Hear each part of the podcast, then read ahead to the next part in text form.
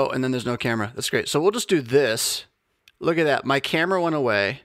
There's sound for me. Pastor Kuntz's face is there for the world to see, but there is no Fisk, which is kind of amazing. Actually, you can see me on Zoom now. What on earth? How would. Hello, Internet. How are you today? Pastor Kuntz, let's just start talking, and maybe while you're talking, okay. I'll figure out how to get my camera working again. We yeah, had a no conversation worries. a week ago, not quite, almost a week ago, that yeah. nobody nobody got to hear except for me because if I played it, they'd only hear me and they wouldn't hear you because there was no nice. sound through a loop back to go from Zoom whatever into the podcast into into YouTube or whatever. So one of the most important things I need to know right now is to make sure you're being heard. So those of you who are are watching live right now, and we got 20 of you already, uh, would you just let us know that you heard Pastor Kuntz say, all right, uh huh, and yeah, as he did a couple times? And then as he's going to answer this first question as well, is his volume doing okay? There's a couple things I can do here to finagle it. But uh, needless to say, Zoom and, and recording on your desktop don't always work uh, as easily as you might think. So, as, as easily as I would think, let's say that. Let's say that. So, Pastor Kuntz, you and I talked about a great deal of things. Uh, and it's ah, man as we, to, as we do as we are one but but yeah. to summarize the you know the existential moment of life transition present media communication entertainment mythology deconstruction and replacement right it was something yeah. better that has to do with human proximity and neighborhoods and things i mean there's a lot there and they can hear you. So I don't know. What do you remember? I got a few notes to go from, but um, I know you'll say very valuable things. Okay. So, I mean, I think we got into it by talking about our general relationship to government, which we can talk about again today if you want to. But one of the things that we usually don't discuss when we talk about uh, politics and relationship to government is that uh, classical Lutheran discussions of this usually involve uh, legitimate scriptural ideas about obedience uh, to higher authorities, uh, submission, um, and conscience. That you obey authorities, whether it's your, you know, your dad uh, or the government generally, because having a dad or having a government is better than not having a dad or not having a government. That uh, is all true and good to go as far as it you know goes. But the one of the things that isn't really covered because it wasn't a live issue in the times when a lot of the um, doctrine that we still proclaim on uh, government and obedience was hammered out. And that is the existence of a storytelling function in society that is neither the state, which is ordained by God to punish wickedness and reward goodness, nor the church, which is ordained by God to proclaim the gospel for the salvation of mankind. In addition to the state and the church, and I think much more powerfully informing people's lives on a day to day, at this point, because of smartphones, moment to moment basis, is what you could broadly describe as media, things that come in between in the literal sense of the word and the media could be entertainment media, it could be news media. But as we talked about last week, the function of both entertainment and news is to tell you a story. So there are hard data in any given story. You know, if I'm trying to tell a story about President Trump, I can't tell a story about President Gerald Ford. It's just, it's, unless I somehow connect it to Donald Trump. If I'm trying to tell a story about heroism, I have to have a hero, uh, even if I have nothing else in the story if it's you know a movie let's say. But the art in media whether it's news media or entertainment media is not the hard facts that you know this much more about trump than you did before or this much more about heroes than you did before. It's to tell you a compelling story. And that is what informs people's lives and it's on the basis of that that they make decisions and it's on the basis of that that you see entire populations changing their behavior in a matter of months things that people have never done before terms that they never heard before. Nobody, I don't think anyone had heard the term social distancing in like January. And now uh, people obey these uh, these rules uh, themselves without any compulsion. So uh, it's that function of media that and it's storytelling that is at the heart of media that I think is one of the biggest things that we have to kind of think about. There's a lot else that we talked about, especially with relationship to the government. But that to me is the undiscovered territory that the church doesn't quite know how to handle. Um, I think sometimes we've thought that it was neutral. Sometimes we're willing to admit that it could be very evil, right? So um, everybody sort of admits that really violent or really erotic media is kind of bad for you to look at. Generally, it's bad for the soul. But beyond that, we don't have a lot of guidance or intuition or discussion. We've never really studied it. No. I mean, media ecology is a infant science, and I've always wondered, like, like we just embarked on this whole species transition from never seen a flickering screen before to let's all have one plugged into our head, and, and you know, in a century, and right. and didn't bother to ask, uh, what's this going to do to rational thought? Right. you know, and, and uh, what does it mean uh, to be literate now versus say hundred years ago? Um, can you? Trying to remember what I read just this morning that was along the lines of, uh, "Can you think if you cannot write? Is it possible?" Uh, and, and uh, at least at certain levels and about certain things, and uh, we're entering or, or we intentionally entered an age where we kind of said well you don't have to you don't have to write to think uh, you just have to be able to hear and see right. Uh, right. and yet you mentioned obedience earlier i think we're going to circle back to that sooner than later um, there's a place for order there's a place for uh, believing we are to be told things we are uh, th- there is that mm-hmm. but the current media the current voice uh, doesn't ever seem to be going anywhere but back to itself uh, in some sort of like uh, power sucking hunger. And again, I, I've never really until this week even thought, you know, maybe television is in fact something planted by aliens to take over all of our minds without us realizing it. and then thought, Jonathan, that's a conspiracy theory. And then thought, based on our conversation last week, yeah. Right. Oh yeah, conspiracy theories. Those are the things that are dismissed without ever bothering to look into them because. Right. All right then. Right, and and I I think if you uh, uh, something that we talked about is this Google Ngram viewer, which is a tool that you know um, you can go look up right now, and you type in a phrase or you type in a word. Um, the phrase can be as long as you want. Um, it could be social distancing. It could be conspiracy theory, and you can see the frequency in the books that Google has cataloged of that phrase. You'll notice that the phrase conspiracy theory is of relatively recent vintage. It's really since the Kennedy assassination that the phrase exists. Great. Now, the existence of conspiracies, I mean, there are conspiracies in scripture, there are conspiracies in history. Um, you know, there, there, there are numerous examples you could think of. Um, the, the point of the phrase conspiracy theory is not to refute something it's to shut down discussion of it right you see that so if you say you know if if if i'm known to be somebody that steals cookies and uh, i show up at your house and i'm staying for a week and i get noticeably fatter and you have no more cookies at the end of the week you haven't seen me eating cookies you know and so you say uh, did you eat all of my cookies did you eat all 15 packages of cookies and i could say with a full mouth no that's just a conspiracy theory you know, because you don't have any proof. yeah, you didn't see me eating the cookies, so you're probably just paranoid. It's just another way to say judge not lest ye be judged, in a sense. right, right, right, it, it's, right. It's a, I, I, I mean, it really is pay pay no attention to the man behind the curtain. Right, right, right. And uh, yeah, speaking of Oz, speaking of Oz, there, there's a connection well, there. But but Romans 13, yeah, there is a man behind the curtain, Jesus, right? I mean, there, there is a man running the system. Uh, right. There is a man who is king. Uh, whether or not we believe what we confess uh, it, it is true, how does that connect to this? Because again, you mentioned Lutherans, Christians have generally taught submission to authorities. Yeah, good thing.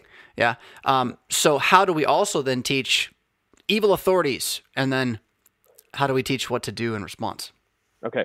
So in our history, we have in Lutheran history, specifically one big example of this, which was the debate about military resistance to the Holy Roman Empire, which, if their armies had conquered the Lutheran lands uh, after the death of Luther altogether, that would have extinguished Lutheranism.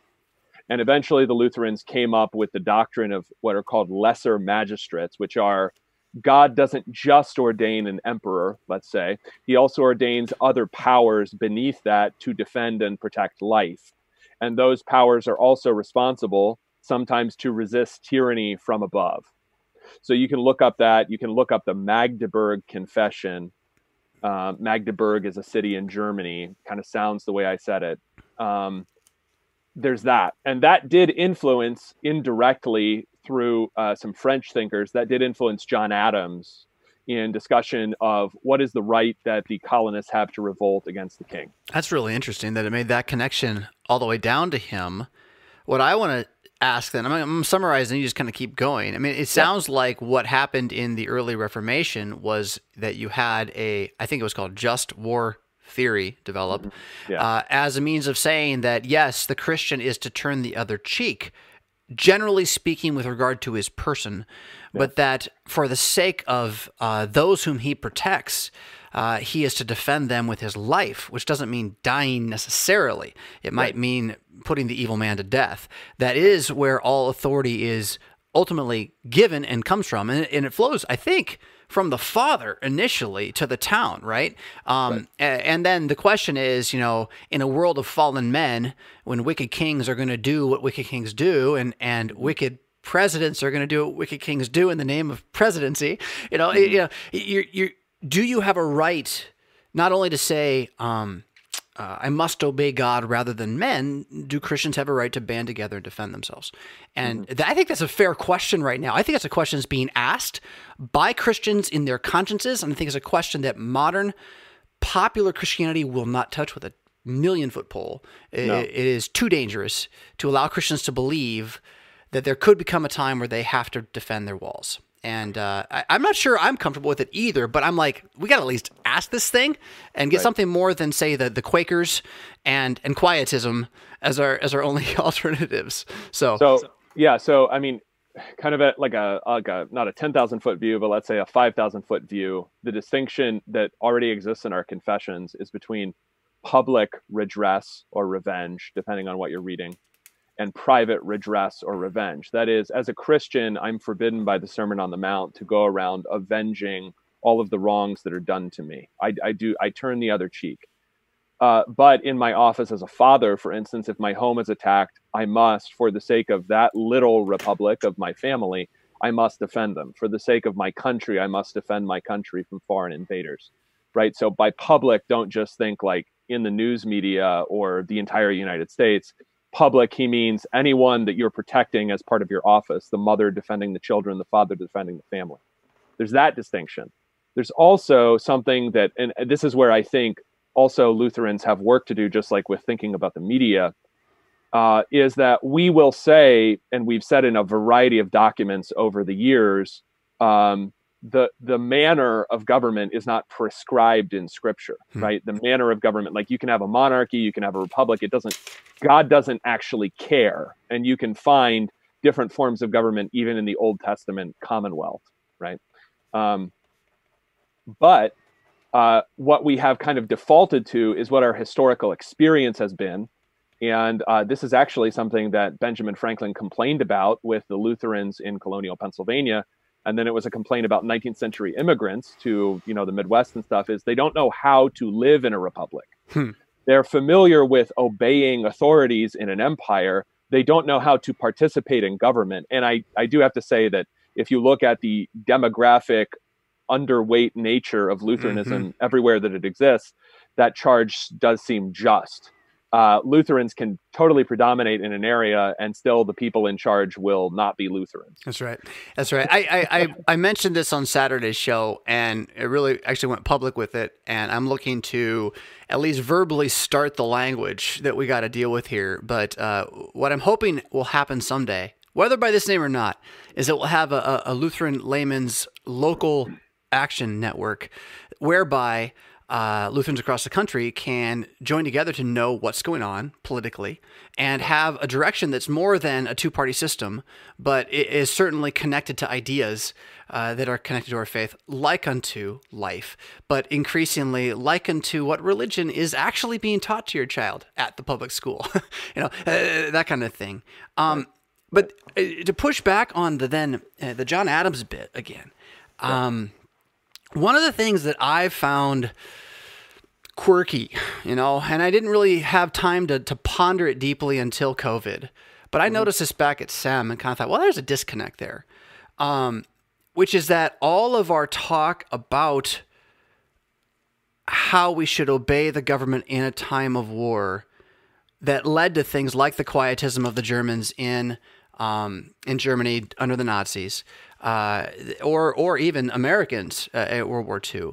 Um, American Lutheran Germans uh, just not speaking up, uh, saying, well, the government knows, so we'll do what they say. All of that is based upon, like you said, kind of a, a view of monarchy in Romans 13. And Romans 13 certainly does say, obey the monarchy if you got one. But then I'm sitting here, a born and raised, not in a monarchy, monarchist, actually. I, am, I am a monarchist. okay. Uh, okay. okay. Ultimately, Jesus is king, and so I, I can't not be in my mind. It must work in heaven, at least. So uh, here I am, though, but I'm a born and raised, natural born citizen of the United States who pledges allegiance to the flag of the Republic and all that stuff, mm-hmm. which means that, according to the Constitution, I'm pretty sure my duty is to not obey the government very quickly. Uh, and, and, I don't have a choice in the matter. But I kind of feel like I'm one of like 15 Americans that think that, which probably is understating it a little bit. But the other seven are like stockpiling food and weapons, and I don't really want to go join the compound at the moment. So I find myself theologically in a tough place, and, and Lutherans were just like, obey the government, Romans 13. I'm like, but the government isn't Trump or the, the judiciary. Right. Not right. in this country. And so right, if I'm a Christian, I have to I have to let that constitution be not God's word, but the fourth commandment you know right more... it is it is the way that the fourth commandment functions um, practically speaking yeah. uh, in this country. In the same way that um, if i understand that my father is a certain kind of man then um, saying something to him in a certain situation um, that would work for somebody else's dad is not going to work for mine. And part of my respecting and obeying and loving and cherishing my father would be understanding him and the way that he is if we and I, I just read uh, this morning uh, a piece from May 1941 um, by a Lutheran pastor in Brooklyn, writing about uh, how we decide whether or not to go to war. And the, he has a lot of really interesting insights. Um, and uh, there's a whole media environment surrounding the First and the Second World Wars that's kind of lost now. What did people know? What were they given to know? Um, he complains about munitions makers wanting to go to war in order to make a profit. Hmm. Very interesting stuff. But one of the things that he says, I think one of his handicaps is he keeps going back to, well, okay, uh, and he's very clear that if you conscientiously object to a war, the church must support you because it doesn't tyrannize over your hmm. conscience hmm. in matters that are doubtful. But then, if he says, okay, uh, you don't totally object to this war, but you're a little bit in doubt about it, he reverts to quoting Luther and John Gerhard talking about, well, sort of the prince knows best, and you're not going to be held accountable for not having all the information he does. And I get that. But in a republic, your default doesn't have to be, okay, therefore I obey the prince. Right. Your default, as it was, for instance, in many cases in the revolution, uh, in the War of 1812, in the Mexican War, when many people refused to pay taxes because they thought it was an unjust war, and also in the Civil War, when people both in the North and the South, in a variety of situations, refused to go, refused to be conscripted, right? I mean, conscription was much bigger in the South, but East Tennessee, for instance, refused to be conscripted uh, because it didn't see it as in its own interest. Your default in a republic does not have to be, okay, well, the higher authority told me, because you are the basic structure of the republic you the people mm-hmm. not the monarch and so i think it's in some ways it's like okay well uh, we we have a we have sort of like an algorithm for how to do this but the algorithm was written uh, you know in it basically in like a programming language that runs monarchy uh, and we don't right. really have a theological right. programming language to run to to run for I live in a republic in which I'm ultimately responsible for government. But I think we do if we get if we, if we understand the design of creation and trust that those 10 commandments are still supported as a good reality, which our sin not only can't can't really stop, but more so, I mean, it's going to come back and curb us back into righteousness, whether we like it or not, so far as the world is concerned. I've had, I, here's another kind of just crazy, weird thought. This is as voodoo mystical as I'll get. Um, so like I had to do a wedding. I had to. I I did a wedding. I performed a wedding. I performed the rites of holy matrimony last fall, and um, our congregation had just left behind our large legacy building, which at this moment in time, everyone here says, "Thank God we let that albatross go. We would be in such terrible shape right now, and we're we're fine, which is great. um, you know, there's a lot of worse things, right? Uh, anyway, yeah, right. Um, but because of that, th- that that building was not available, and so the wedding, you know, they wanted to have it be a little bigger than our our small secondary facility could could have. So we had it at this uh, ELCA church that rented a space to us downtown. A beautiful old Swiss or Swedish church, which is absolutely mm-hmm. stellar architecture, European, uh, and a big facility. One of three giant ELCA, ELCA churches within about four and a half blocks, all downtown. Apparently, yep. each a mission started after a schism at some point over the course of their history. You know, just kept moving further down south as they went. In any case, while I was there, someone saw me and recognized me and uh, pulled me back into another room in the building that I didn't know would be in use that night. And they were setting up in this room a big piece of art in the shape of a circle. And I learned it was a prayer circle that had been painted by a lady on the East Coast um, in order to celebrate God. And in, in in celebration of her dying daughter even i think or something like that too. Wow. and if you if you looked i looked closely and i saw very quickly that it combined the whole life of jesus with you know the um Uh, it didn't have Krampus on there, but let's just say that just about every other false deity had its his story represented with the seasons of the year and all that stuff too. Like as pagan as you can get. This was a this was an Asherah circle whatever thing, right? This was this like old school. I'm like, that's evil. All right, cool. Hi, how you doing? I'm gonna leave the room as fast as I can. Okay, I got a wedding to go do. And then we went, we did the wedding, and they're married and they're having a baby, and it's, it's all gonna be great. But then shortly, I, I also learned that this circle was not just there, it was on a tour this lady was taking across the entire country last mm. fall, bringing this prayer circle through all of these ELCA and other congregations for people to gather around it and marvel. And uh, shortly thereafter, I started hearing about these uh, library events with these men dressed as women oh, yeah. dancing. Yeah, dra- yeah, drag queen story. Yeah. And, and, then I, I learned that was also a group of people traveling from east to west across the country, stopping in towns to do that. And I thought that's yeah. wickedly too connected. And then I thought, you know what? Of all the things that have stopped, you know what else had to stop? Was little kids going to libraries to look at guys dressed like strippers. Right. God stopped it. Now I'm not going to say that's why he did it. God, who knows, you know, but it happened. He put an end to that one. And if that's why he did it, I mean, that's the law. That's the design. I got off on that by just trying to emphasize we can't get away from the goodness of creation. Right. It will push us back. Right. What we want to do as Lutherans now is ask how do we be on the side of that in the present chaos? Yeah? And right, and so so the purpose of actually engaging the forms of power and uh, public redress that are that are available to us in a republic. Hmm. The reason to do that is so that we can mitigate the c- cultural and civilizational disaster uh, that is already in progress here. Right. we don't believe that's, still. That's, do, do, we all do we all agree that it's a cultural unmitigated disaster? However you just said that. I mean, I agree with you. I mean, at, at, at the at the institution at which you work, is yeah. it like on the board, you know, on, on the scrum board, we have deal with a mitigated cultural civilizational collapse. Is that there I, yet as a goal? No, I find I find that um, this is and I and there are some ways in which generational thinking is divisive and unfortunate, but hmm. sometimes it's also real, and that is that um, you know, I mean, I remember talking about evangelism in a Bible class. Um, with my congregational members and you know a gentleman in his 70s is like what are you talking about i don't know anybody that doesn't go to church hmm.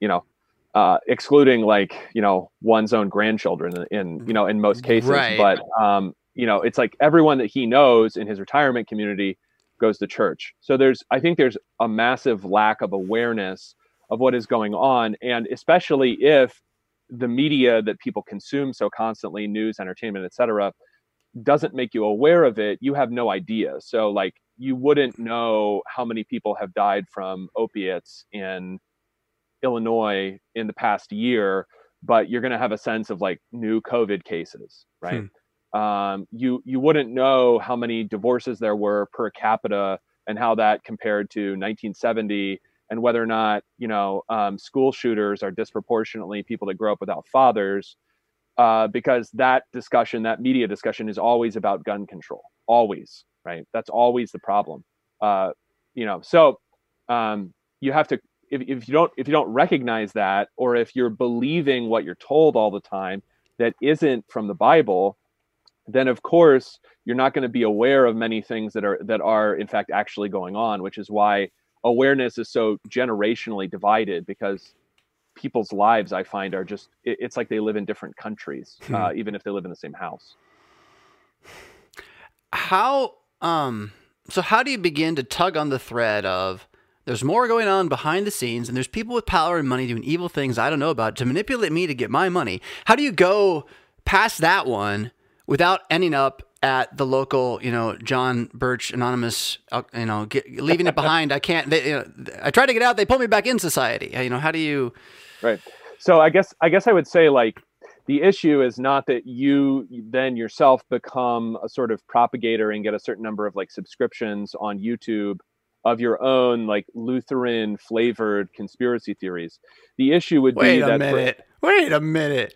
the issue the, the, the, issue would be that what you want to do is say okay what is actually going on for instance in my rural community hmm. is that um, we have incredibly high rates of uh, t- of you know illegitimate pregnancy and drug use that we didn't have 30 years ago what are the sources of that can we do anything about it how do we help the people we actually know that's right so, that's so huge. rather rather than yeah. spending my time consumed by anger at you know those crazy liberals or those crazy Trump voters right. or whatever it is that you have been told you're supposed to care about or supposed to be constantly aware of. So it's not about spending a lot of time online making, you know, amazing connections between illicit organizations. It's about saying what policies were put into place in my neighborhood and in my town 50 years ago. What do they do? How are they doing now? Should we get rid of them maybe if they're really bad, which some of them are? Um, should we right. protect them if they're trying to be gotten rid of, if if some of them are? And again, so that gets back to this, you know, Lutherans in politics bit, uh, the Lutheran Layman's Local Action Network, or whatever, believing that we need to be involved in our neighborhood. And if we want to talk about Romans 13 and and, uh, and submission to the government in this country, uh, it doesn't just mean doing my job, going to church, paying taxes, as the LCMS tends to teach it, um, but it also means running for office. Honestly. Right. Just right. kind of generally, if you have the opportunity and could do it, you should, because your neighbor needs you to. And we right. don't talk that way at all. We, we don't. And it's also the case that if you want, like, let's say that you don't have a particular great interest in politics, or you're a pastor and you're probably not going to run for local politics because it could all get kind of awkward in that case, right? Well, or we're not uh, allowed to, even though other traditions. I want to ask about that. Other traditions, you're not just allowed to. You better. Like, right. if you want right. to deal with the neighborhood that we just left, I mean, right. I don't know why you wouldn't run for like ward. I mean, of that right, area. Right, I mean, that you you, you kind of need to. So I don't know. We have this again, this taboo here of this in the LCMS, and I'm like, ah, I at least want to question that assumption because where'd that assumption come from that it would be a bad thing? Um, I can see where it would be. By all means, there's going to be bad times, times when that would be bad, yeah. right? Yeah. So sorry to jump in on you. Well, I guess what I, all I'm saying is that the the the basic goal here is that you want it, if you want more cohesion, uh, if you want a society that works better, if you want a synod that is less divided, you have to start on a local level, right? You have to love the brother whom you can see before you can yeah, love. Good. Before you either claim to love God whom you cannot see, or the brother that you only know through the internet that apparently agrees with you on everything on theology. You have to first love the brother that you can see and you have to see. Um, and that's also a place where um, you can actually carve out realms of freedom and goodness uh, much more quickly and more concretely, right? So uh, this is this is a, this is again an aspect of American government that a lot of people have sort of forgotten. But um, you know, the reason that sheriffs can refuse to enforce things, or the reason that, for instance, you know, counties in my my home state of Pennsylvania are currently resisting the governor's um, you know uh, way of running the lockdown hmm. is because under Anglo-American government, this is part of our heritage as you know an, a British descended country. We have different levels of government with different levels of authority, and local government can refuse to enforce things that higher levels of government. And we're taught like, oh, this is the relationship between the states and Washington, but it's also the relationship between the sheriff and the governor, the county, um, yep, and the mayor. County, yep. So well, that's um, that gets me to the city state idea yeah, um, that ahead. I had, and and I don't, I don't, who knows. I I have a funny feeling though that in terms of in terms of war, this will not apply. Okay, so you, you have warfare where like we're going to drop bombs, right? You still you got this globalism thing going on, and I I don't think that's what I'm going to say next. Right? I'm not talking about globalism. I'm not talking about U.S. But I'm kind of talking about like Pennsylvania versus Illinois versus Jefferson County, Oregon right? Mm-hmm. And I mean, that's an extreme end, Jefferson County, Oregon. I'd say San Francisco City, pretty extreme end on the other side. You've had a guy being a dictator there for 10 years. Yeah. Right. And, and, nobody seems to care that there's poop in the streets and all this kind of stuff. So, uh, whatever. Okay. The, the, the point more, again, is that the, like you said, the British system of representative government trying to defend our neighbors for the sake of the love of our neighbors under God on behalf of our unity is going to transition increasingly to those strong men in jurisdictions who exercise that power. And that includes those who resist those who overreach. So right. that you will have those who say, I'm going to take more power than I deserve, and they'll get it in a lot of regions, but you'll have other regions that do not. And this is going to be a lot more like medieval uh, feudalism or ancient Greek city state yeah. living, then it's going to be like, say, the global utopia uh, paradise of globalism that we envisioned. So that small government won't even necessarily be government always, but it is like a, companies are going to fulfill this role in some ways. Google's trying to already um, to be a big player and maybe even get to the nation status at some point. Um, but I just see anthropology moving that way, away from this, the, the, the pure international battle to like these smaller level city state mercantile um, systems of governance and economy. Um, now, maybe that's all really pie in the sky and sounds hoity toity and doesn't mean anything. Um, but I, I, it just feels so unlike.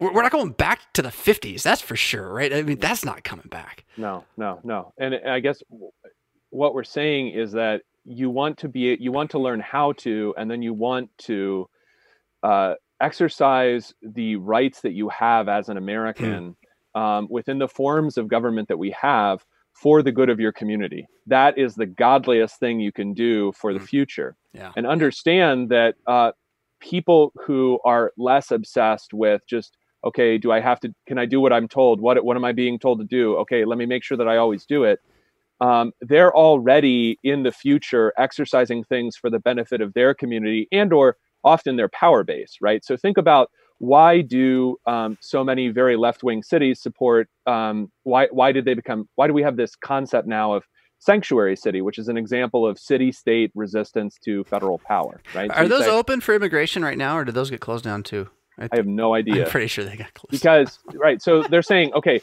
there's there's the argument from principle for sanctuary cities, mm. right? So I believe this, that, or the other thing about the nature of borders, but understand that the hard reality is they are importing um, a voter base which will eventually be legalized or votes before being legalized. Yep.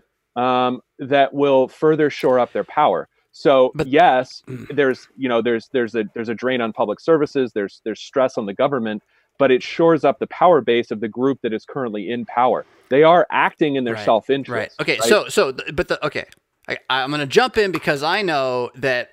Well, I think I agree with you entirely. You just crossed a line into Republican thought from Democratic thought, and it, anybody who heard you say it the way you said it um, will be able to say importing the voter base, conspiracy theory, done. And and and I think in the conversations I have in the middle, which I try to always have them in the middle, and actually, yeah. I'm pretty confident I'm right, but I'm pretty confident I'm middle right and not alt right. Although uh, who knows?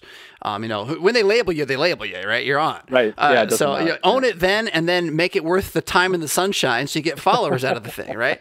Uh, but but um, to, to, if I had a conversation with my father, who's a, yeah. a reasonable man. Yeah. From a different generation, the idea that any political party could be actively deceiving the present public to import citizens is beyond feasible. Like Marvel Universe timeline, more reality there yeah. than your suggestion. And so while yeah. I'd love to go past it and see what that means for us, yeah. I just don't think we can. I think we have to establish that um, that we should believe that both parties are probably doing lots of things we don't know about that we would not like to make money and stay in power. Just like everyone else in history who's in power and has money and isn't oh, necessarily oh, bound by conscience yeah, does. Yeah. Well, I honestly, I mean, I think that generally, and this is this doesn't have to do with like how do I feel about Medicare for all or something, but I think generally Democrats. The reason I use that example is because I think they're generally just better at it. They are. They're very good at it. Republicans. Republicans. We're terrible will, at it. Republicans will gerrymander districts when they have control over the state legislature, but they're generally pretty bad mm. at shoring up their power base and making sure that it doesn't change, right? So, like, you see states change from Republican and Democrat. Like Colorado was solidly Republican 20 years ago, and now it's pretty predictably Democrat in national elections. Uh, Democrats are generally just better at it. So what I'm saying is, what they're paying attention to are realities, right? People want to come to America for economic reasons, all kinds of reasons. They're using that well to the advantage of their political power base. I wish that Christians who don't necessarily have interests that always align with Democrats or with Republicans would, in thinking about exercising their civic rights as citizens, would think consistently that well on the local level hmm. about what is good for both the church and for the community. And it's bad for both the church and the community for there to be almost nobody getting married, for there to be the town empty, you know, especially rural towns emptying out and, you know, haunted by opiate usage. These are the things right in front of your eyes and i'm saying like the mayor of los angeles is paying attention when he's you know handling his relationship to the mexican government or whatever. He's thinking smartly about what's right in front of his eyes right? Uh, not about what he's told to think about it right? Um, so i'm actually applauding him even if i don't necessarily agree with his you know policy on immigration law or something hey an evil genius has come up with a pretty good plan probably right and yeah maybe you could reapply the plan for good. Uh, which made me think of something else I won't bring up with someone who's a professor at the seminary, which requires because you because you want to you want people to go to seminary, not study somewhere else. Um, That's right. still, though, um, okay. So so to believe that the political machines that exist in this country really are as good at what they do as Google is as what it does, or or big pharma is as what it does. Mm-hmm. To believe that should put all of us in a much more skeptical mindset when it comes to news and information from any source. Honestly, that I don't know face to face. I mean, I'm even talking like newspapers and books. Like, I mean, yeah. a book from 1874 probably you know has a bad footnote in it but you know you know if it's still around and being recommended you, you can rely on it. Something from the last four years you know you know can, can you really just just take that to the bank? I don't think so. Yeah, yeah. so you got to be skeptical. But that's again I, is that the generation gap? Are the boomers not skeptical gen x is like natively skeptical because we're all cynics for some reason well, i know why we got lied to but hey, that's a different topic um I'm not He Man. Um, I, I, guess I mean with the generational stuff, I, w- I guess I would say that you have you have non-media factors like uh, divorce rates, church attendance, um, doors unlocked. Um, you know, a, a, general sense that if I stop and ask somebody something in a store or in a public building, they'll they'll we'll be able to communicate with you with each other, and and the interaction will be understandable and coherent and profitable. Um, whereas I, I, don't assume any of that in public with anyone. Um, that we're going to be able to communicate well and it's going to make sense. I mean, I mean, moving Why from the East Coast. To communicate well. I don't understand. I'm saying everything as consistently and concisely as I can. You know, and and I think I think that partly has to do with um, the media factors. I mean, I think I think that's a that's a big part of the generational difference. Is um, boomers grow up in a relatively uh, small media environment as to the sources. Yeah. They have a lot of stuff in common. They can watch the same shows at the same times and their shows. So they don't have massive media fragmentation. Whereas if I meet somebody my own age, I mean, honestly, like, you know, he could be like some kind of like crazy alt right guy. He could also be like, like a, like he could, he could be an anarcho communist which is not something that anyone was before smartphones, like unironically, outside of like, you know, certain bookstores in very large cities. Like there were no anarcho communists. So, um, because of media fragmentation, I don't know who anyone is right. until I talk to him. And so I assume nothing. Whereas I, least of all, that I'm not being lied to. Whereas I think boomers could, or at least were taught to by their media environment, to trust the relatively small number of sources that everyone had in common. I also think, and this is totally anecdotal uh, from parents and people of their generation, that basically like life was more functional and more pleasant in many ways on a day to day basis. I imagine it was. It was not so rushed. It was more coherent. Um, almost everybody's uh, parents lived with them at home, both the parents. It was just kind of a different time. And so uh, obviously that's going to create very different people. Uh, have, has the Church of Jesus Christ and agrarianism come and visited your house recently? uh, you know, I mean, uh, are, are, we? Do you want to talk about Mormons? Uh, I mean, I no, I, I want to talk about agrarianism. I want to talk about, talk about. I want to. I want to talk about intentional cult starting so that we can survive. Like, like, how do we decide that we're going to be a cult? Not not like as in we're gonna have not like in a bad way, you know. right. Not as in like emotional manipulation, and not as in right. like uh, um, non-Trinitarian. Just as in like we are a culture that is a yeah. subculture right. that is focused on ritualistic worship of a god that nobody else has. Okay, like well, we should I mean, be that. I, I think uh, the re- I th- I thought you were alluding to Mormons with the title, and and I, I I think Mormons are a very interesting example of people that didn't trust a mainstream narrative and they did succeed in building something. Yeah. Obviously they're they're wrong about the nature of God, but they they intentionally built something else. Okay. They got bigger but we did. I I say we all we confessional Lutherans already are a subculture. Mm. And the way to see this is that everyone under a certain age who actually shows up is I generally find extremely motivated. Yeah, right. in right. a way that their parents or their grandparents didn't have to be and maybe aren't because the fact that they're showing up indicates that they already understand that they're weird and they're embracing that. That's they right. want to be weird, they accept being weird. I mean, I I have constantly debated. I've never written into the the uh, the column at the back of my alumni magazine from my undergrad institution to say what's going on with my life. Everyone else is working for NPR, is in the State Department, um, is an academic here, there, and everywhere. They hmm. have maybe one child. We're all in our early 30s. They have one child, probably not. Uh, one of them is now a professional transsexual. That is, he advises tech companies on how to be more friendly to transsexuals. These are the people that I went to college with. And I, I, I think I am going to write, but I'm not going to put my children's names in there. Uh, uh, I have six children and I preach the gospel of Jesus Christ. You know, just I mean, I because I know that's extremely weird. It's very weird. So I think we already are a subculture.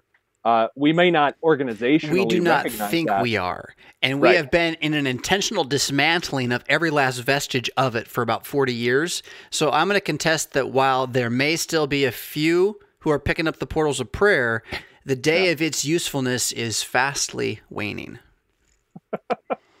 I mean, I, uh, I, I don't disagree with that. I think that the subculture aspects are, I think, already ideologically there.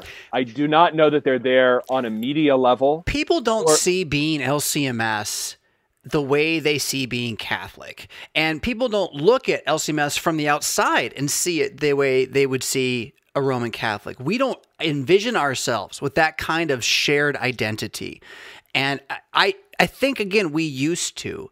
Uh, I think that I know people who were students of my dad at Concordia Portland, and and the way my father kind of sees things, there mm-hmm. was this shared spirit, honestly, uh, amongst the LCMS, but it's just not there now. And and we do have these little factions that are kind of vying for some share of whatever the identity is going to be, mm-hmm. but to think that we all agree that we should be something together to survive, I, th- that is a phrase you cannot apply to my church body.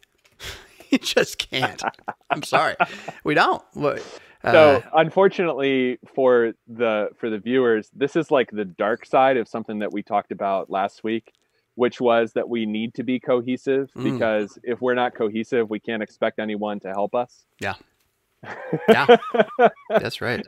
And that the things that we had the luxury of fighting about uh, kind of like constantly and being very bitter with one another about um, it it's not necessarily that they're non-issues or that they're unreal but that relative to surviving, being able to have church services, um, being able to preach the gospel freely, being able to homeschool your kids or send them to parochial school, relative to those things that we all agree we need to preserve, um, these other things might not be as important as they were in the 90s. Sorry, I got distracted by a, a small child. Oh, there's there goes more. All these bikes running across our lawn of sunflowers that we have in the front yard. It's big hill. You have to go out and yell at them. Oh, on your lawn. It was pretty good. It was it was my own kids, you know. Uh, and uh, yeah, yeah. okay. Massive media fragmentation. The gatekeepers. Um, I know. I think you and I have talked about. I'm going to lose his last name now. Eric Weinstein.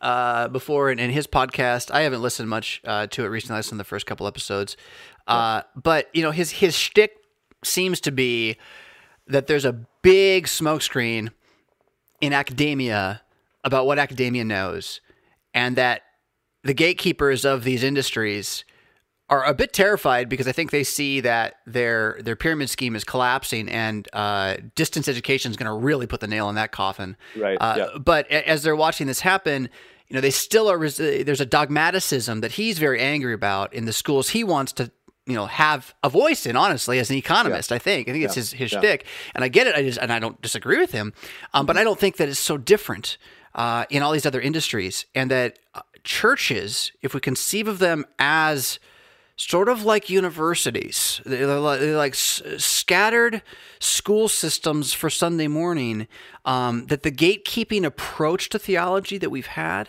um, uh, probably for good reason out of Reformation issues. Uh, it just hasn't served us well in the present. And, and, in the meantime, again, the, the media gatekeepers have established like a new form of what's trustworthy and what's not, what's true and what's not. So you don't only have academia vying for uh, the defining nature of reality anymore. In fact, no one, it, that's, LCMS, we're all arguing with academia if we're arguing at all, and no one's listening to academia, uh, where instead you have this this monster mash of, of information again massive media fragmentation yeah. as the new gatekeeper white noise no, as the no. gatekeeper. You don't think so? I think so.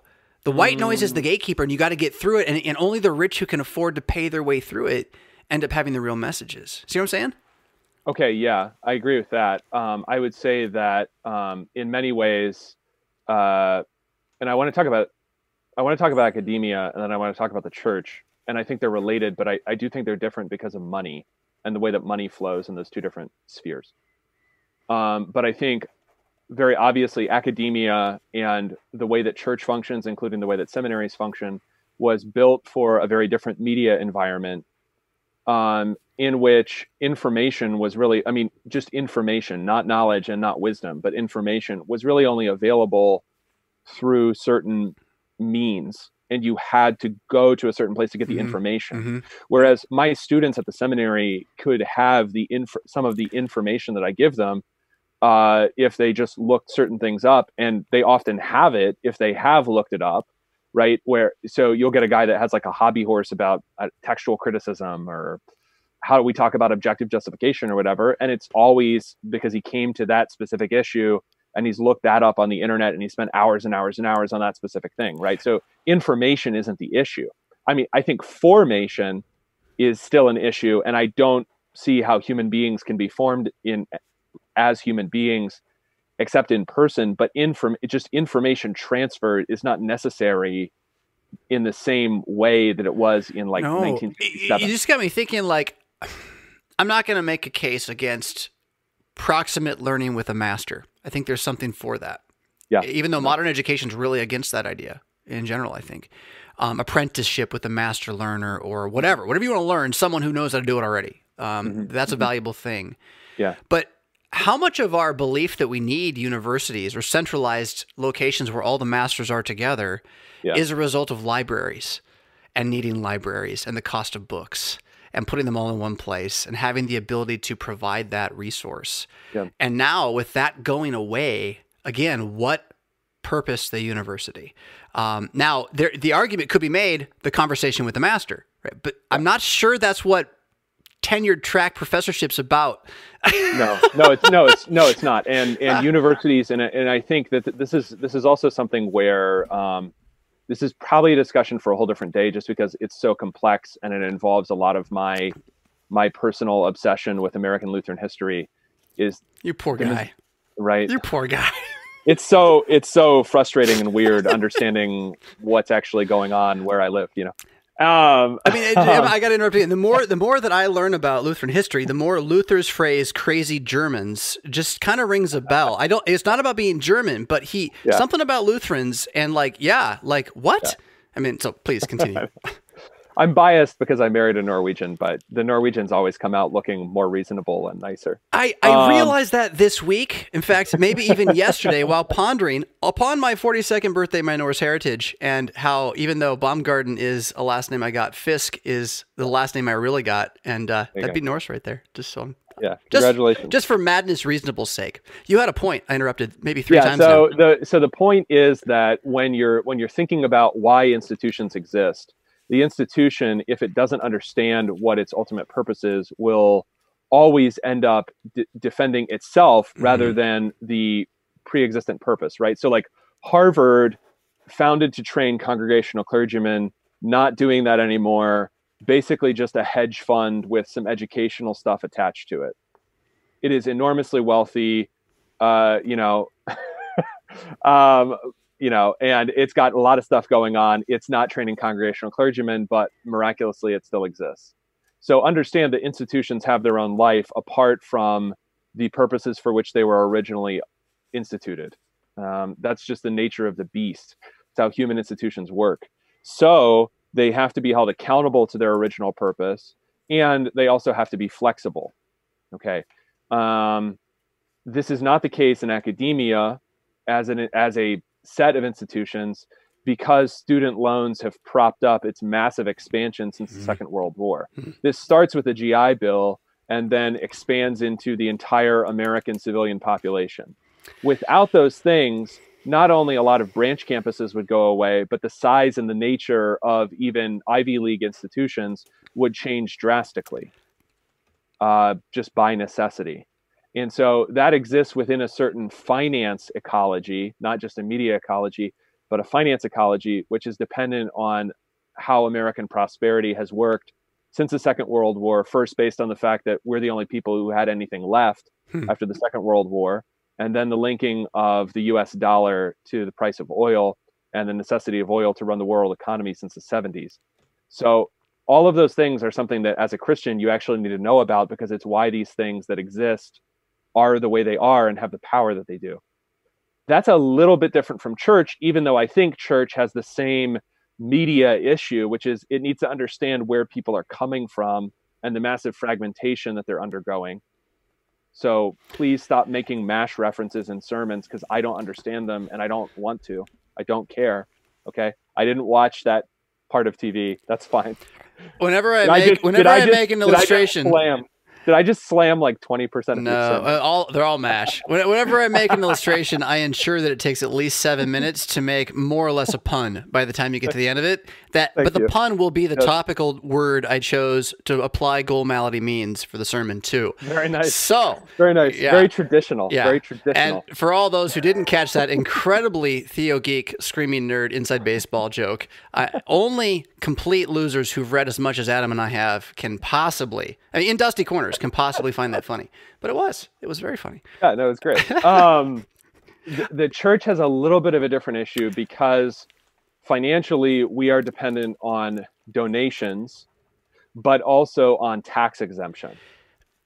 When you when you talk about, I, I agree with. I, I think that's important too. Money is definitely yeah part yeah. of information formation, life together, church, locality, all that.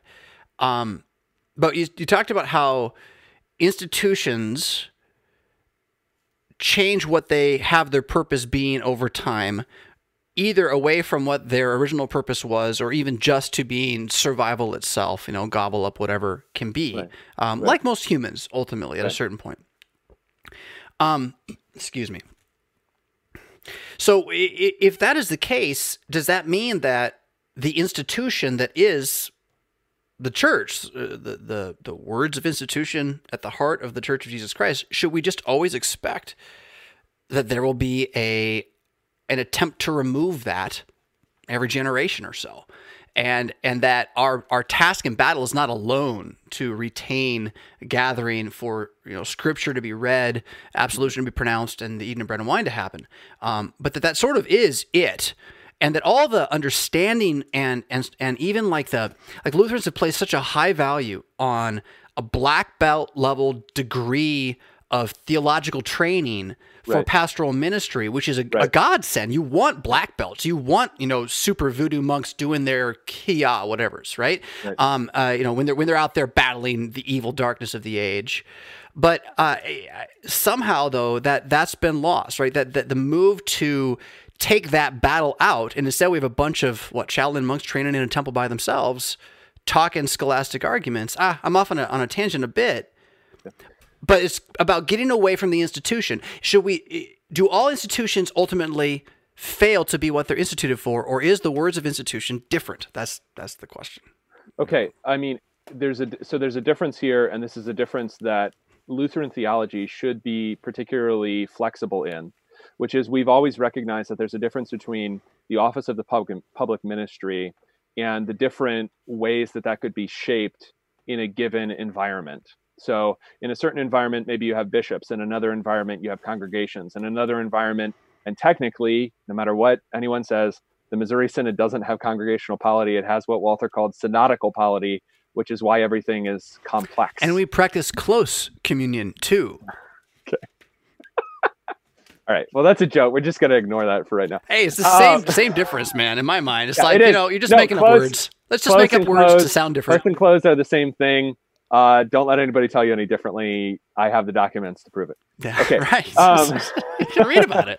Um, right. You can just go back and read. Um, but but the issue here is that uh, the reason that you want to know your own institutional history, whether it's synod or a seminary or your congregation or whatever, the reason to know any of this stuff is not to accumulate just idle knowledge like, okay, I know exactly what happened on this day in 1954.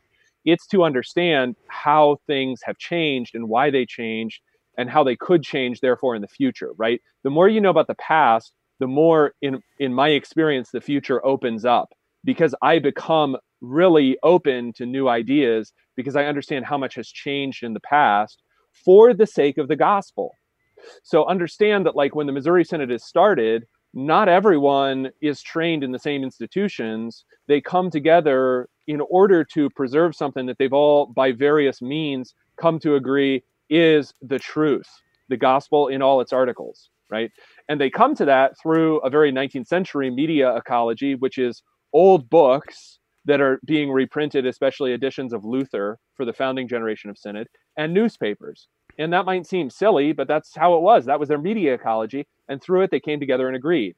They started institutions. Those institutions were generally, honestly, very responsive. So if a guy, like if there were urgent calls over and over again for, we need a guy to ride around the congregations in Montana, like five congregations.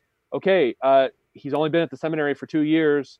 Uh, let's speed him through like let's give him three more months and then he's going to be called and sent yeah. and ordained drop kick because, him right what happens over time is that our institutions go mainstream yes. for a variety of reasons which at which maybe at the time were understandable and necessary and everything and maybe they still are for a variety of reasons. I'm not in charge of absolutely everything. I'm not going to dictate to everybody what we should do. But well, it's complex, and there's always more than one mind involved. And if you want to blame someone, blame the devil. But continue. But it has to be it has to be responsive to the mission of Christ, which means the extension of the Word of God and the preservation of the Word of God wherever it still exists. That's not optional for the church, right? So you can see the church in Acts moving and shifting and being like, okay, we need deacons because the pastors are spending way too much time doing administration and they're they're you know, but the church can change different ways that it operates in different places, but the gospel has to be continuing to be preached and more and more preached everywhere. We know that has to happen. Everything else can be sacrificed to that ultimately. In theory, that's what we've been arguing about for the last 40 years in, in our church body. Uh, and, and, both sides would claim well, we're the one with, with the gospel, or all three sides, I suppose. Um, and I don't want to, I'm, I'm so done with those skeletons in a lot of ways.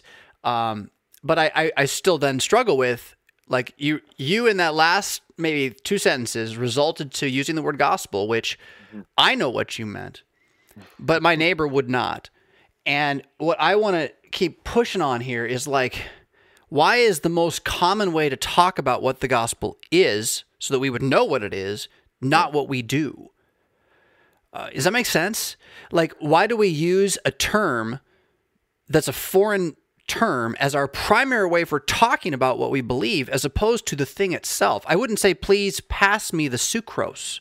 I would say, pass me the sugar, even though certainly the sucrose is there yeah. on the table, yeah, yeah, right?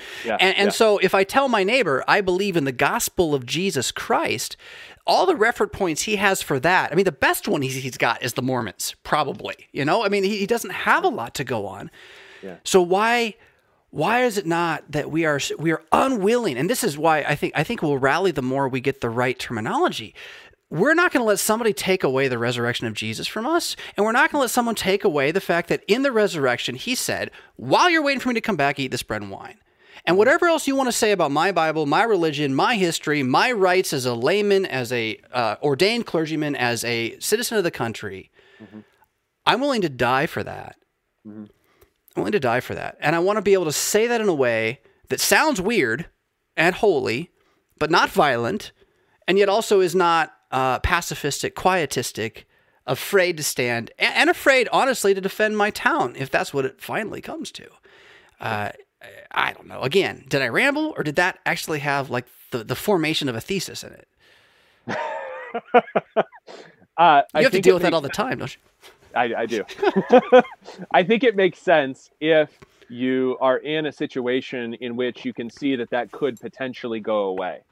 I hmm. think we will continue arguing with each other fruitlessly and continue shrinking if we continue to ignore the fact that it could go away. Yes. Right. Yes. So this is not an issue just about um, the size of institutions or the size of budgets or the number of students at a seminary. Those are all indicators of other things but the great danger is that the gospel could go away. That's the danger.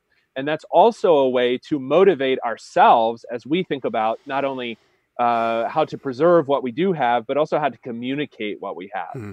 to your neighbor that doesn't know the gospel. Mm-hmm, mm-hmm. And that you don't have to feel bound in in communication to saying what is most easily understood by your in group right away. And there are reasons to know the language that your in group knows. I, yes. My in group doesn't even know its own language, or what they do tends to be more a reflection of like um, the the the new model of education's teaching toward the test, right? So, okay, so the ah, answer is either yeah. Jesus mm-hmm. or mm-hmm. forgiveness, mm-hmm. right, or baptism, right? And like and like you know the the proud ones are like, well, it's Jesus and baptism, you know, and, and they, but we're still in this uh, multiple choice questionnaire version of spirituality, which I, will push back on this other thing you said earlier information versus formation. I think this has a lot to do with how that information is formed in us. Yeah. And we treat it, it is a multiple choice test. That's exactly what we do. yeah, you're right. No, you're right. I mean, uh, that's, that's what a lot of people are doing in confirmation.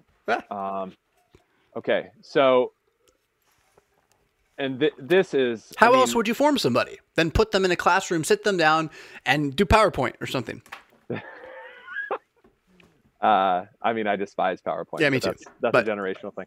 Um, uh, I like having a Bible on a whiteboard that I can write on the text of the Bible and like, yeah. translate and stuff. But you're right. PowerPoint from the devil. Agreed. I I like talking to humans. You know, that's good uh, too. It's good. I more dance in front of a glowing Bible. It's kind of what I do, and then I write on it. Go. Yeah, very nice. Um, the you're talking you're hitting on something that I think goes and I, I, I have some trepidation because I'm neither I'm neither ethnically nor by by being raised I'm not really I'm not really the in group in the Missouri Synod. So as much as I know, I don't want to dictate to people how they're supposed to kind of instinctively react to situations. But there is it, it, I observe it as a psychological thing over and over and over again in the most theologically diverse parts of the Missouri Synod that there is always the, mo- the most instinctive reaction people have in an uncertain situation is to like white knuckle the wheel of the car not to think about what's going to happen or what's in front of them on the road but just to kind of grip the steering wheel as hard as they possibly can. There is a great fear of anything being uncertain or out of their control. And that might be good for certain ways of preserving community maybe i don't know. I again i, I don't want I, I and i'm not i'm not trying to be chicken about this. I just don't want to be judgmental. I i understand that that is not at all personally my psychology i don't go through life that way yeah but we all do in the missouri synod it's in us and and i think my time in north dakota is the biggest hint i've gotten to what you just talked about and I got to give this one to Matt Richard for the one pointed out. He pointed out a couple articles, in fact, that were written by North Dakotans about rural North Dakota and how hard it is to move there and live there. Uh, when you're in the middle of a very deadly climate that's lasting for six months long, mm-hmm. Sometimes the way you deal with conflict resolution, sometimes the way you deal with, uh, you know, things not going the way you think they should to survive right. is to buckle down and believe that some pious prayer will make it so that we survive. And somehow, um, uh, you know, that and then not killing each other in the town covered in snow turned into kind of a passive aggressive, uh, joyful, angry, fearful LCMS piety, you know, uh, that that uh, that we bounce around. And I think I think Matt was right, whether I got that right or not. The idea of small, isolated northern climate social dynamics is probably a lot of what we just are still doing as we argue about worship style. Yeah. I, I just yeah. I just imagine that I mean, even if worship style is still an important issue, but the the dynamic around the argument is like small northern European survival and winter dynamics. Uh, I'm convinced of it. Uh, so yeah, put that in your in your hopper for a couple years, Adam. See if you can write a thesis on. It. I bet I bet you there's something to it. I mean, that's someone else's diagnosis too. He comes from outside, uh, okay. outside our group. Uh, so, uh, yeah. so I mean, I I think that basically, if you if you are not adaptable in America, um, you you cannot survive. America is a kind of test in social Darwinism. Um, and if you can't adapt the way that you function in order to survive, you will go away, which is the fate of many, many, many churches over the years. Um, they could still exist, but they have tiny numbers. That would be, for instance, the Episcopal Church, which was at one time the established church in the vast majority of the colonies. Okay, they were in charge, and uh, or it could just be something. Think synods, Lutheran synods, you've never heard of because they're gone now. And uh, the reason that that occurs is because a situation which is constantly changing due to the dynamism, not always the greatness, but the dynamism of the American economy, um, the freedom of movement that people have within this enormous landmass, things change constantly. If you can't change with them, you will go away. And I'm not really saying that as like that's good or that's bad. That just is. Now, as someone who grew up among the Amish, okay, well, where I'm from, just to be clear, we don't have the Amish because it's Appalachia and they can't farm big enough tracts of land. But I do know the. I am from Pennsylvania, but go ahead. Well, I mean, so the Amish uh, would claim to be the antithesis to your statement that they don't change, um, that they're still continuing to be a subculture that has not been uh, um, removed, even though it has not adopted to the the constant waves of American no, not at all. No, no. But th- that is probably the biggest misconception about the Amish is that they are constantly changing. That is that they you can and you can find photos of you know Amish people driving cars in the 1920s. They at some point decided collectively to reject that. Yeah, right. So the the Amish are actually a study in collective decision making, not a study in never changing. They've obviously there's lots of things about their way of life that haven't changed but they do that consciously i'm kind of convinced so what do you think of this okay so because I've been, I've been batting this one around too not with this terminology but i remember reading about the amish and consensus and uh, the consensus as a way of governance seems to me to be kind of what that that means then, right? So like, okay, so we all agree, yeah, you want to buy a car, Bob, go buy a car. And then three years later, well, Bob, we all decided like your car is going to ruin us. So you leave right. Or get rid of the car. And right. uh, and everyone else agrees, right? But, but that they wait, they don't vote. They just keep no. talking until they agree. And so if you want to have something new, it takes forever, right? Because you got to keep Correct. get everybody right. on board with it. There's right. some real wisdom to that. Really is. Yeah. Well, because the the good of the group is bigger. I mean, and this is as simple as like, you know, um, in as a parish pastor, I do what is in the hymnal, not because the hymnal fell from heaven, but just because that makes it easy for the next guy to do what's in the hymnal. Yeah. Um, because I'm not, I, I, I don't live just with regard to the personal decisions that I make. And I think yeah. the Amish, the Amish have preserved that way of decision making. That is one of the distinctive things about them. Not a total opposition to anything that's new, but a total opposition to anything that would destroy the group's existence. Which the the LCMS has the opposite fetish. We are we are engaged with everything that could destroy our existence, and and and we don't worry about so much consensus nonsense like that. So um, I, I, got a, a, super chat here that just came in. I don't know if you know what that is, uh, but I'm a, yeah, you know Andy yeah. says uh, thanks for I the thought provoking. You know what that is. thanks for the thought provoking discussion. And he had another question he asked earlier, so I'm gonna throw it out here. He sure. asks, uh, "What about the scientific barrier? Scientism does seem to raise the bar for entrance to truth." In quotes, communication is hurt because we just defer truth and action question mark to experts. So, any thoughts on on that? I'll read it again if you need me to. Okay, I think that um, I think the word scientism is a helpful one in this discussion, and that is science treated as a kind of ideology, not a method of finding out certain things about the natural world, which is in and of itself unobjectionable. If I want to know why is the sky blue or uh, how does photosynth- photosynthesis work, uh, but it is objectionable as a way of scientists becoming sort of like they function the way that priests might have in the Middle Ages, which is they are ultimate arbiters of truth, right? So uh, if Gavin Newsom wants to appeal over the head of the Constitution of California, he says we're going to go with science and with data, right? The the function of those terms is not because Gavin Newsom actually has like a doctorate in virology. It's because science functions the way the Bible did in the Middle Ages, or the Pope, let's say, yeah. or the Bible, right? Is just this is this is so obviously true. Uh, I'm going to appeal to this authority. So that's where science functions, and this is the way it works for a lot of people that follow, you know, uh, meme pages, sort of atheist meme pages on Facebook, or this is the way that science functions a lot of times on Reddit. Is that science is just science works for them. It's not like they understand it, but it's sort of like saying like I swear on the Bible worked in the where where I grew up it doesn't mean that the person saying that actually knows what's in the Bible. It means that they're that you know the or Bible is it, true. Right?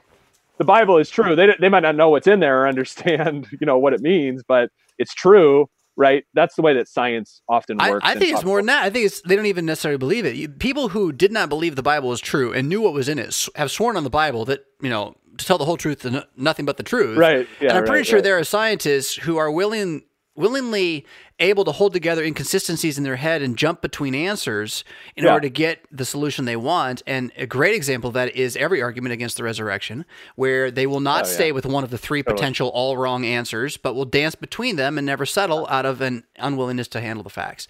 And right. then all, the, all in the name of science, right? The whole time the conversation is going on, all in the name of reason uh, and whatnot. So, yeah. Um, communication being hurt. Babble. I'm Adam. I am increasingly I've said increasingly too often. I, I, You're increasingly saying increasingly. There, I am. There are there are there are theological paths that have been floating around in my head for a long time. That in the last couple of months, go figure, with a catalyst like this, uh, ha- have been really um, uh, digging down into my head. And uh, one of them is Babylon as uh, archetype for fall right? And obviously, Exodus and exile, you got that thing going on. So Egypt and slavery does that too, and and, and even uh, Rome at a certain point becomes this for John. So you you got all of that. That's really obvious. Well, maybe it's not really obvious because you know all the dispensationals don't get most of it, but um, ah, dispensationals. I wanted to like talk about it, and I totally I, t- I lost the direction, but I have it, and I'll get it back. Okay. Um, when I say Babylon's the archetype for the whole yeah. Bible and for the fall, I'm thinking Babel, right? The, the the civilization that was there as Babel to begin with, where the word came from, and how of all the words that we have in the Bible, the one that's like from ancient times, Hebrew maybe before, that's still the word we use to describe miscommunication. Right. I think there's the theological import behind all of that and that what we're finding now with the white noise mass communication is just babble on a whole other level, really destroying language. I take comfort in the promise of Pentecost that it can't do it without the word doing what it's going to do too. But what do you think about that? Babel is a framework for for all knowing God. There's there's a lot behind that because it gets to the connection between media and power. Hmm which is that if you are able to communicate with people, and you know this as somebody who preaches, I know this as somebody who also preaches, is that when people are listening to you, you have immense power over them. This is why I, I understand why people like want to get into trades and, and and you know sort of like disdain the humanities. But the fact is that humanities majors are the people who run the world. Hmm. it's not the people who just operate the machines uh, or get paid a lot as engineers. It's people who can communicate who always run the world for better and generally very much for worse. Because the capacity to communicate well, clearly, beautifully, powerfully, emotionally is immense power. Yeah. And it is the confusion of tongues, which is, I think, in Genesis 11, a gift to the world, hmm. lest someone should be able to take over. Yes. And enslave all. Yes. Tyranny, tyranny works through communication in the same way that the gospel works through communication one of the big differences between Pentecost and Babel, Pentecost does not actually reverse Babel in the sense that the difference between human languages is not itself a curse necessarily. It is a frustration of power in Genesis. It's not a curse. Uh, uh in Revelation, you have different, not only tribes, tongues. human diversity is fine, also tongues, right? Yeah. And so that's like okay. That. You know, that's fine. Hmm. Um, it is the fact that the people who are communicating in uh, you know the, the trial runs in the gospels jesus himself and then in the book of acts are communicating without the desire to maintain power over people i do not need anything from you when i proclaim the gospel to you the gospel not only is won freely in romans it's also given freely uh, the fact that pastors are paid and I, I had a really great elder at my congregation who said you know, um, this guy's job, the reason we pay the pastor is because he would be saying this stuff anyway. Uh, we're paying him so that he can spend all of his time saying this stuff. I thought that, that really great guy. You know, he understood what's at the heart of giving, um, and that I would do this for nothing. Right. And right. that's when you can't stop somebody when they would do it for nothing. Right. Right. right. It's it was because it's who they are. Right. And that's when right. you can't kill them to get it to go right. away either. Right. You cannot exactly. make it go away um, and you want your pastors to be that, uh, which, um, uh, instead of chasing that tact, yeah, sure. um, communication as an act of power in the history of like human relationships sounds like a uh, a gender studies class. Um, but it, it, I think it is interesting that like the, the the dominant word for the gospel that we were taught right away in our Greek class. And it, it uh-huh. is a, a major word in the New Testament, although we don't use it in our jargon much at all, is this idea of loosing or unleashing. Uh-huh. Uh, luo. I mean, you learn it as a first Greek word because it's so darn simple, right? Three letter right, luo. Right, right. Yeah. Um, yeah. But to unleash. So the gospel is a communication not to submit one, but to set free one. Whereas all other religion right, uh, is is there to in fact submit you, and some of them even have that as their name, Islam, right. and whatnot. You know. right. Right. Yeah. At least they're upfront about it. Yeah. Yeah. And and uh, you know this is a this is a distinction between not just all other religions, but if you want to think of Christianity or the gospel as an ideology, a set of beliefs that drive people, uh, this is also the difference between every other ideology, right? So if you know it doesn't announce itself as a religion, but let's say you know I get the idea from whatever social media platform I'm on that um, if I become a woman, then uh, not only will people like me better, but it will also resolve several of the problems that I have in my life. So I pursue that. I spend money on that. I do lots of things with that. Um, that is still binding me. It's going to bind me to slavery, to sin, and to death. Um, Christianity will not do that to me. It will free me and it will open me up. And I, I, I mean, we talked about this last time we talked. Um, we have to talk about Christianity as an opening up and as an enlightening because it is the only freedom and the only light that is actually available in the world. Um, we have been successfully um, denigrated as people that lock you down, enslave you, want to oppress you, want to destroy your life. Um, this is, in fact, the opposite of the truth.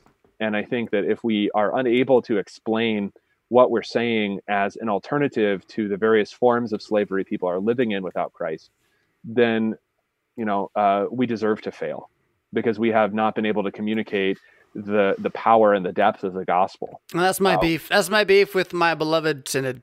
If if we don't believe what we believe, then we deserve to fail. And I mean, just really, if if if we have to change what we're doing to become authentic, then really, like, let's just hook our wagon to somebody else we don't have enough actual chutzpah in the world to be fighting over this. I mean, I think I know we think that you know a couple universities is like a big deal, right? But look, look, no. I, I drive by the, the, Roman Catholic diocese headquarters here in Rockford, middle of nowhere, Illinois, is bigger than the LCMS International Center. I mean, it's just we just don't even know the leagues we're, we're, we think we're playing in, and here we are bickering about it. You know, um, I like what you said and I wrote down now it's on the screen. I know you can't see this part, but I wrote it, it, over both of us there. It said ideology is another word for idolatry. Like how closely related is you know icon, idol, image, yeah. and idea. I don't think they're as far away from each other as possible. And the root of the word idolatry is just the worship of that picture. Right. And an it idea has, is just a it picture. All, it also it also has to do with seeing so what what do the eyes gaze upon that they don't look away from? Well, and right. I, but that's what ideology does to the mind. Yeah, it, it right. precisely makes you unable to look away from itself. Right. Huh? Right. Right.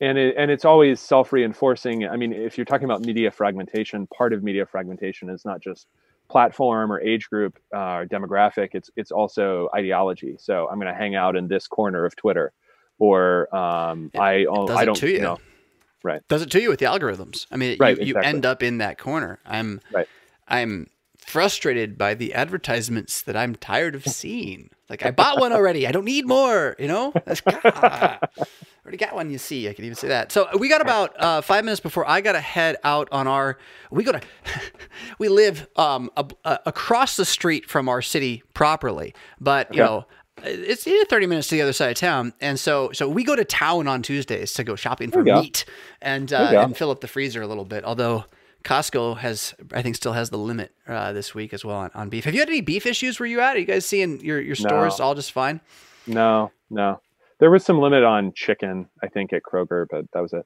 okay so, yeah wow. yeah you live without your wings a little bit but burgers in the summer i don't know you need those anything else? I mean, uh, back on our initial sheet that we had, let's see that we wanted to is from last time's conversation, right? Where did that one even go? I got four more here.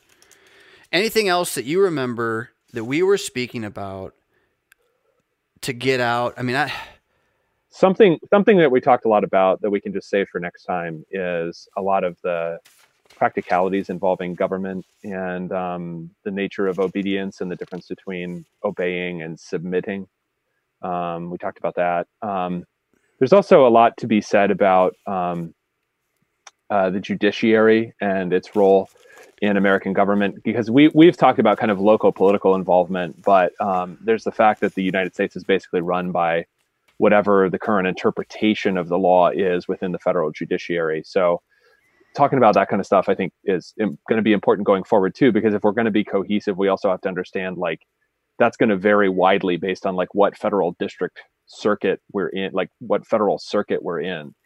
Um, right. If you're in Circuit Nine, it's going to be very different than if you live in like South Dakota. So, um, so kind of where do you find where do you find information on that system of governments? Do you have to join like a political party or an activist group to learn about that kind of stuff? No, no. You basically have to you know, you honestly on a lot of this stuff, you could start from Wikipedia articles and just learn about stuff that most people don't even know. You know, like Marbury versus Madison, which establishes the principle of judicial review. You can go, you can go read all of these things. Yeah, but people don't do that. Out. People don't do that, Adam. I need I need someone like you to put them in bullet points, and then we'll talk about them, and then we'll all know fast. Right, right, right. No, I understand that, and I'm actually I'm doing writing uh, for a couple different venues that should be out. One of them at least will be out um, in about a month. Well, if if you feel like if you feel like putting that into a, a 30 minute just YouTube style right now, you by yourself talk to the camera about what it means. Um, I will gladly publish that on my YouTube channel as a resource. So sure. you let me know because that's yeah. something that we want to have out there. Because I think this interaction between um, our traditional teaching on this stuff and actually being in America has not quite been articulated well enough. And um, I want us to be as cohesive as possible for the Amen. future because um, I don't have a crystal ball, but I don't see it getting brighter. I can so. tell you, I completely am with you. I, I, but I can tell you, the fight is not going to be with that information that you're putting together. Although that's what we need. That's the resource we need. Mm-hmm. But we first have to get out of denial about the situation, yeah. and I still see a great deal of denial, not just on an institutional level, um, but on a like a, a, lower middle class, middle middle class level. Sure. Uh, yeah. Just and, and, then I see other individuals who are who are doing the math, growing increasingly restless and angry.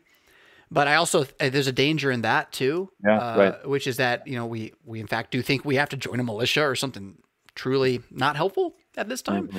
Uh, so, you know. Anyway, if you're going to do that, don't tell anyone on the internet. That's so. correct.